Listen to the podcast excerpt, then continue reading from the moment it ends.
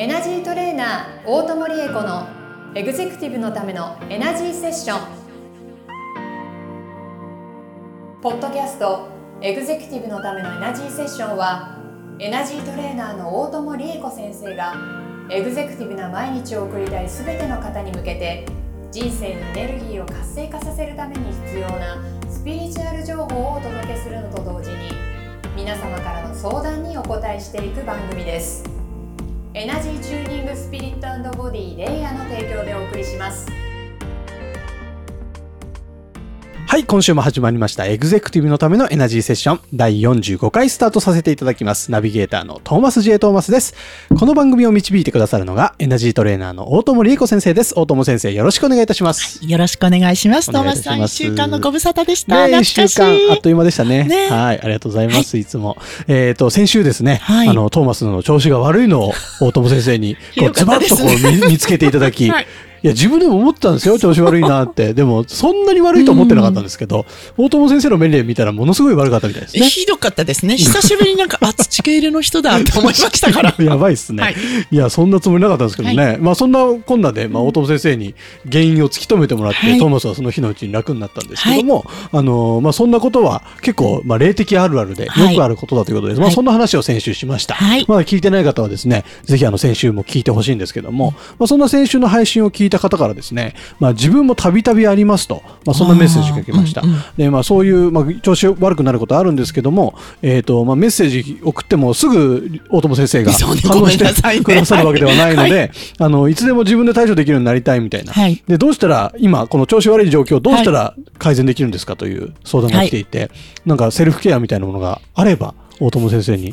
教えていただきたいなということなんですけども。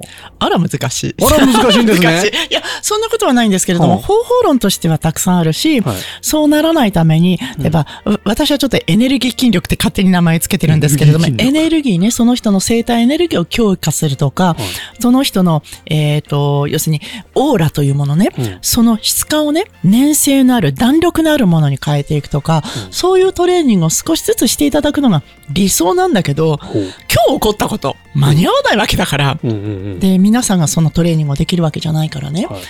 えっ、とね、じゃあ先週のお話をちょっと思い出していただいて、はい。なぜそんなことが起こるのか。もちろん原因は、理由はいろいろあるんだけれども、一番の核になっているものが、はいその方がしたい社会貢献、つまりどんな風に人の役に立ちたいと思っているか、うんそれに対する自分の姿勢だ、みたいなことを話したと思うんです。うんうんうんうんみんなこんな風に人の役に立ちたいな、んこんな風にありがとうって言ってもらえたらいいな、こんな風にみんなが元気になったらいいなっていう思いがあって生きている。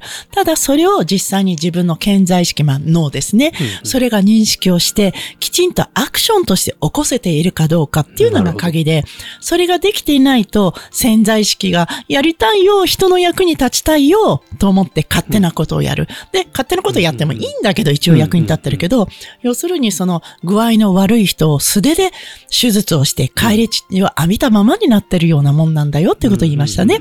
そして相手の成長を阻んでいる相手の成長の機会を盗んでしまうということにもなり得るんだという話をしましたね。じゃあ、これはすべて何から形成されているか、何が原因かというと、トーマスなら、先週はトーマスのお話だったから、トーマスが自分自身がどうあるべきか、うん。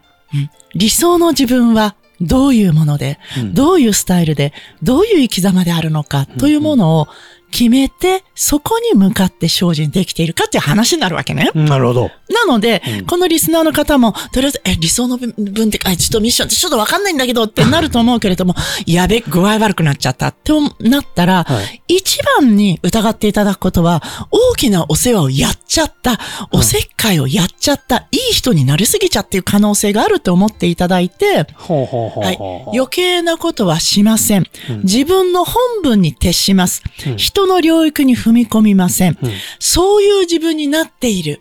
そういう自分を妄想する。うそうそうそうそう、人の領分は起こしていない。うん自分の領分を粛々と頑張っている素敵な自分。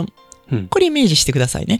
今、トーマスさんも、この私のこう言葉を聞いてて、えこ、こんな感じかな俺のってイメージされたでしょ、はいはい。うん。で、ちょっと楽になりませんでした？あ、でもちょっと、そうですね。ちょっとね、うんあの、日々みんな生きているとね、こんなにひどい状態じゃなくても、やっぱりいろんな人とこう、あの、接触をするので、どうしても自分のエネルギーを削って、なんかプチ世界をやっちゃうことはあるわけですよはい。今、トーマスさんが、これが自分の領分を守り、人の領分を犯さない、そして社会貢献をしている理想的なイメージかな？うん。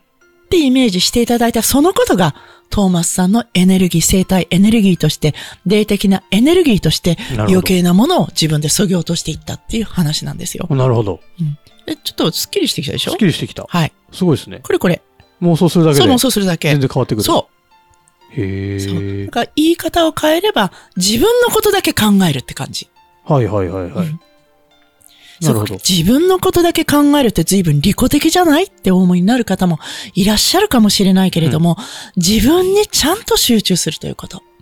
なるほど。自分に集中もしてないのに、人に余計なおせっかいを焼いてる場合じゃないわけですよね。確かにそうです。人って、私もそうなんですけど、これ自分でお話してて非常に耳が痛いんですけれども、うん自分に集中して何かをやらなきゃいけないけれども、うんちょっとめんどくさいとか、ちょっと難しいから、なんかこうちょっと後回しにしたいから人のことをやっちゃおうっていうことがあるわけですよね。ありますね。そこ。それ超落とし穴でそす。っか。そう。だからきちんと自分に目を向ける。そっか。自分のやるべきことをやりましょう、大友理恵子。そうです。自分に言ってる。そういや、トーマス・ジェイ・トーマスはいもですよ。そうです、そうです。確かにね、なんか、こういう、僕もたびたびうん本当に調子悪くなるっはいて経験あるんですけど、はその都度、やはりこう、自分を見直す時間はいをその後多分取ってる気がするので、うんなんかこう乱れちゃうんですよね。自分の軸がちゃんとないから、わかるわかる周りに。引っ張られて、そうそうみたいなことになっちゃうんですよそうね。で、なんか自分の領分じゃないところまで突っ込んじゃってよ。でそっちの影響でなってってことなんでしょそうう。ね。ね。で、軸分の軸がだんだんできてきたとしても、うん人ってやっぱりその自分の軸が矢印笛みたいに揺れちゃうから、うん、それが本来の自分のポジションに戻ってこれたらいいね。戻れている時の自分ってどんな感じかなっていうのをイメージしていただくことね。あと、もう一つは現実的にこんなことを試していただきたいのはちょっとうつむいた時に首の付け根にこうグリグリって骨が出るところあるでしょ？出ますね。あそこって邪気、要するにネガティブエネルギーが出入りするところの、あの、代表的な、いあの、出入り口なんですね首。の後ろの。はい。だから風邪をひいたり具合が悪い時って、ここがなんかこう乾燥してることが多いんですよ。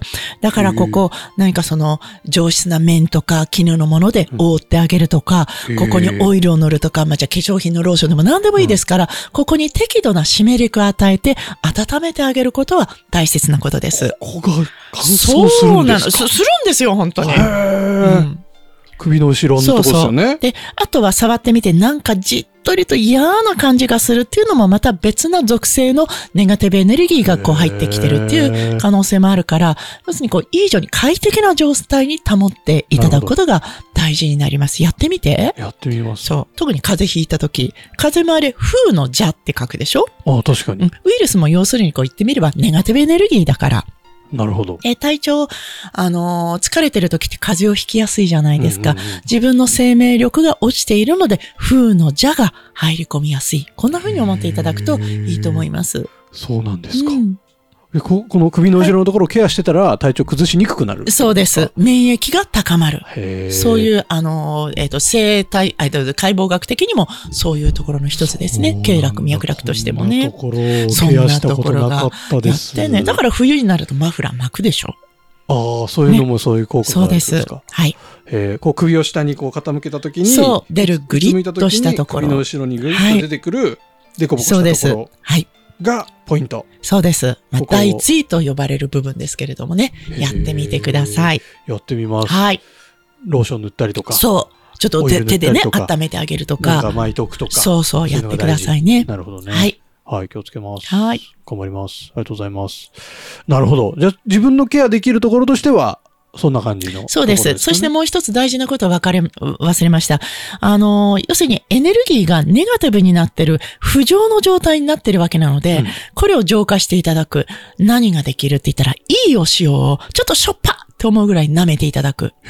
そう。だから私はね、小梅を持ち歩いてるんです。小梅？小梅。あ別に普通の大きい梅でもいいんですよ。はいあの、酸っぱくて、塩分があって、しかもクエン酸があって、いいことだらけなので、ああいうもので邪気を飛ばす。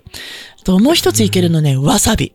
ツーンとするでしょ？あれがツーンと本当に邪気を飛ばしてくれるので、自自分が食べやすいっていうか、これが自分にとっていいなって感じられるものを、カバンに一つ忍ばせておくとおすすめですな。るほど。塩か梅かわさび。わさび。本当に。梅と塩は同じ効果があるってことですか、まあそうですね。で、梅の場合はそこにプラス、あの、う梅としてクエン酸があるわけだから、体的にもやっぱりいいですよね。なるほどはい。ははい。わさびはあれは本当にツーンと飛ばす、あの、働きかけが嫌なものをこう、ああ本当にそうなんだ吹っ飛ばしてくれます。ツーンとくるぐらいわさびはそう。食べたどうしよ方がいい。うっていうぐらい。それぐらいやっていただけると相当飛びます。で、これ不思議な時に、ことにね、からしじゃあんまり効かないんですよね。わさびがいいみたい。からしってどっちかというと肺に行きますもんね。あ、そうね。わさび、確かにねあの、もう上の方にそうそうそうそうそううそう。でも本当にそんな感じです。やってみてください。わさびね。ちょっと罰ゲームぐらいの勢いですよね。そその、ううんってなるのってねう。。そう。へえ、わさび、わさびよりでも梅の方が持ち歩きやすいな。多分そうだと思います。やってみてください梅チャレンジ。してみよう。はい。はい、ありがとうございます。ちょっとそういうのでね、えー自分でもケアをしながら、調子悪くなったなと思ったら、まずは自分を、はい。まあ、自分の領分でそうそいけるようにこう妄想う。して、そうです。で首の後ろのところをちょっとケアしてあげて、はい梅干しをパクッと食べると。そう。はい、ちょっと勉強になりまし、た。ネガティブなものがクリアになって、ね生体エネルギーが上がって、運気爆上がりってやつ。爆上がり。そうありがとうございます。はい。そうですね。まあ、これでももし、ま、あの、うまくいかない、調子悪いっていう方がいらっしゃったらですね、番組の概要欄はいに大友先生につながる LINE 公式アカウントの登録用のリンクがありますので、そちらからですね、大友先生に直接依頼をしてみてください。えーそれをすることでですね、トーマスもあの原因を全部突き止めてくれましたので、そんな大友先生とお話しするだけでも元気になれるんじゃないでしょうかはいということで、ぜひチャレンジしてください。はいあとはあの LINE の方からですね、番組に対する相談だったりとか、えっ、と、感想、あと大友先生のファンレター、はい何でもお待ちしてますので、嬉しい。楽しみだわ。はい、ぜひぜひ、はいたくさん番組と絡んでいってください。では番組の最後にショートヒーリングをお願いいたします。忘れてなかったので。忘れてないですよ、そりゃ。はいいきますよじゃあね、今日は、わさびのようにツーンとネガティブなものを、あのー飛ばせるようなそういうエネルギーを、今ひ必要のない方はやらなくていいので、そのエネルギーをこの番組のところに置いておきますから、なんか来たかもと思ったら、うんこの回をぜひ視聴なるほど、してください。45回ですよ。はい。やってください。皆さん45回ね。聞いてね。そのやつ。こんな感じ。一瞬だからね。はっすっきりしたでしょ？すっきりした。ちょっと、大友先生の声がいつものポッドキャストでは出さない声が。そう。京都の鞍馬寺行った時の声ですね、すこれ。ちょっとくじを切ってみました。一番払いやすいので。なるほど。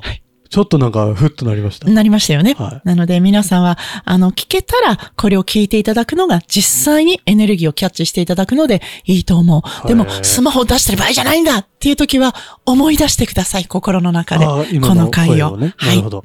へーちょっと皆さん45回これはい永久保存版ですね。そうそう。ぜひ45回何回も、つ、く辛くなったら、苦しくなったら聞くっていう。そうそう、そうです。で、辛くなくても何回も聞いていただくとクリアリングにお役立ていただけると思います。ですねはい。なるほど。ありがとうございました。というわけで、エグゼクティブのためのエナジーセッション第45回以上で終了とさせていただきます。大友先生、ありがとうございました。ありがとうございました。皆さんまた来週今週のポッドキャストはいかがでしたか？概要欄にあるレイや LINE 公式アカウントから大友先生への相談をお待ちしております。些細な相談でもお気軽にご連絡くださいませ。それではまたお耳にかかりましょう。ごきげんよう。さようなら。この番組は提供エナジーチューニングスピリットボディレイヤー。プロデュースライフブルームドットファン。ナレーション土屋恵子がお送りいたしました。